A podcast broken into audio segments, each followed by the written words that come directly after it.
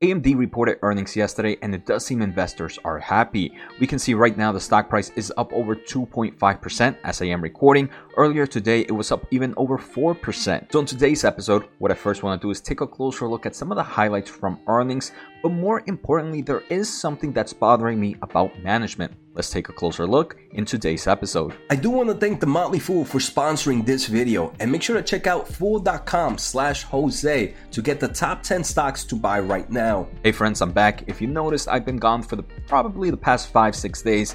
I did a quick vacation trip with my wife to Iceland and it was tons of fun, but back to work. Here we can see numerous price target reductions even after those earnings. UBS adjusted their price target to 75 from $80. We also see Raymond James lowers price target on AMD to $80 from 100 JP Morgan reduces to $70 from $80. And if you take a closer look online, numerous other analysts have also reduced their price target for AMD. Regardless, I do want to say most of the price targets I've seen are still higher than the current stock prices, so that could be seen as a bullish statement for overall AMD investors. So, if we take a closer look at the results, AMD mentions that their third quarter results came in below their expectations due to the softening PC market and substantial inventory reduction across the PC supply chain. We are going to take a closer look at some of the individual segments in a bit, but first, I actually want to talk about something that bugs me about AMD management right now. So, the company did mention that revenue was $5.6 billion.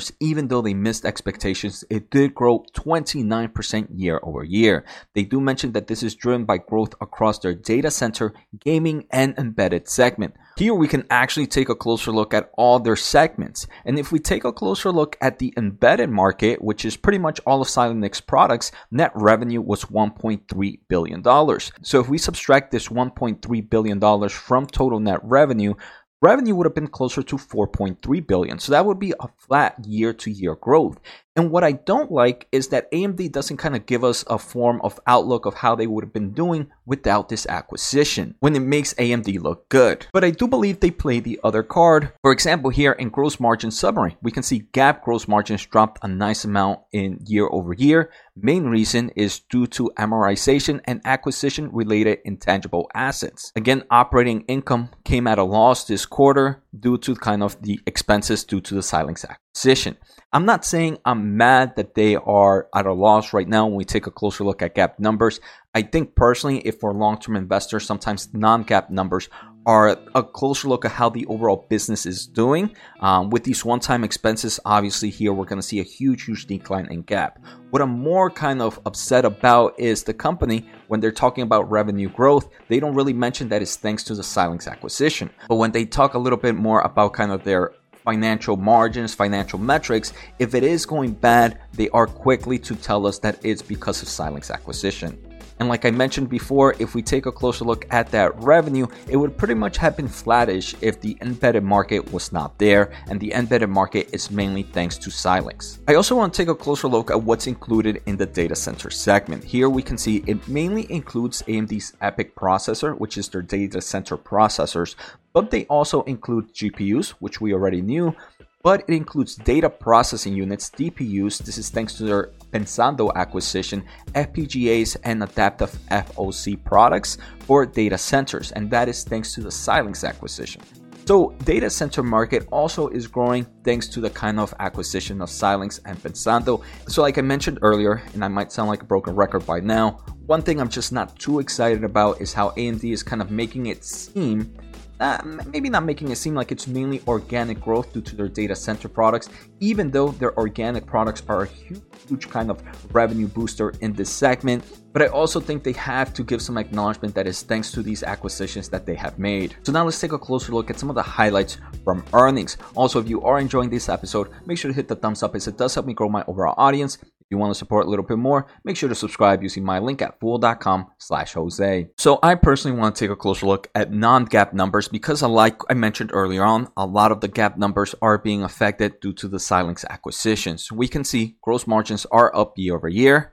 Operating income also up year over year. Earnings per share, unfortunately, is down on a non GAAP basis, but still pretty impressive. If we take a closer look at their balance sheet, I personally believe is super strong, roughly $5.6 billion in cash, cash equivalents, and short term investments. Their inventory has risen a nice amount in quarter three compared to the same time last year. Inventory is most likely up due to their data center solutions Genoa being released in the upcoming months. We also have the new Ryzen 7000 processor series, and we also have the new RDNA 3 product that should be released uh, later this week. Total debt is up to $2.5 billion. Again, they have plenty of cash at hands right now. Cash from operations this quarter was 965 million. Free cash flow was 842 million, and they repurchased roughly 617 million of common stock. So personally, I'm super excited about their overall financials right now. We saw some of their margins take quite a hit, but if we take a closer look at that balance sheet, that cash flow from operations, still super bullish, especially with that repurchase that they have at the moment. Now, we take a closer look at each segment. For those not familiar, AMD hits four segments the data center market, the client market, the gaming market, and the embedded market. Data center market was up 45% year over year. Some of the main highlights they actually mention here. First, this is the 10th straight quarter of record server processor sales driven by the EPYC processors, continue to see heavy adoptions. We can see there are over 70 new AMD instances by Azure, Amazon, Tencent, Baidu, and others, and they are expected to be releasing Genoa in the upcoming weeks. Client segment, unfortunately, was $1 billion, down 40% year over year, mainly due to the overall PC weakness. Some highlights here they did release the Ryzen 7000 series. During the earnings call, management does believe that inventory correction will continue into quarter four, so this upcoming quarter, but they expect it to be a better year in 2023. The gaming segment was up 14% year over year, led by strong demand for the game consoles in Sony and Microsoft. I do want to mention during the earnings call, they do believe that this might be the peak for the gaming season, and they expect maybe for the next year to be flattish. Um, so the gaming segment usually hits a peak and then starts to kind of pull down until a new console has been made. And they do believe that now has kind of been close to the peak, if not the peak, for the gaming revenue segment. Here in the embedded segment, I'm super happy with the Xilinx acquisition. I do believe it brings new solutions and kind of diversifies the overall products that AMD hits. They mentioned that the aerospace and defense and the automotive and communication sales hit record levels. For the overall quarter, for quarter four of 2022, they expect growth of 14% year over year. Pretty small. Again, I do want to believe most of that growth is going to be coming from the non organic Xilinx acquisition.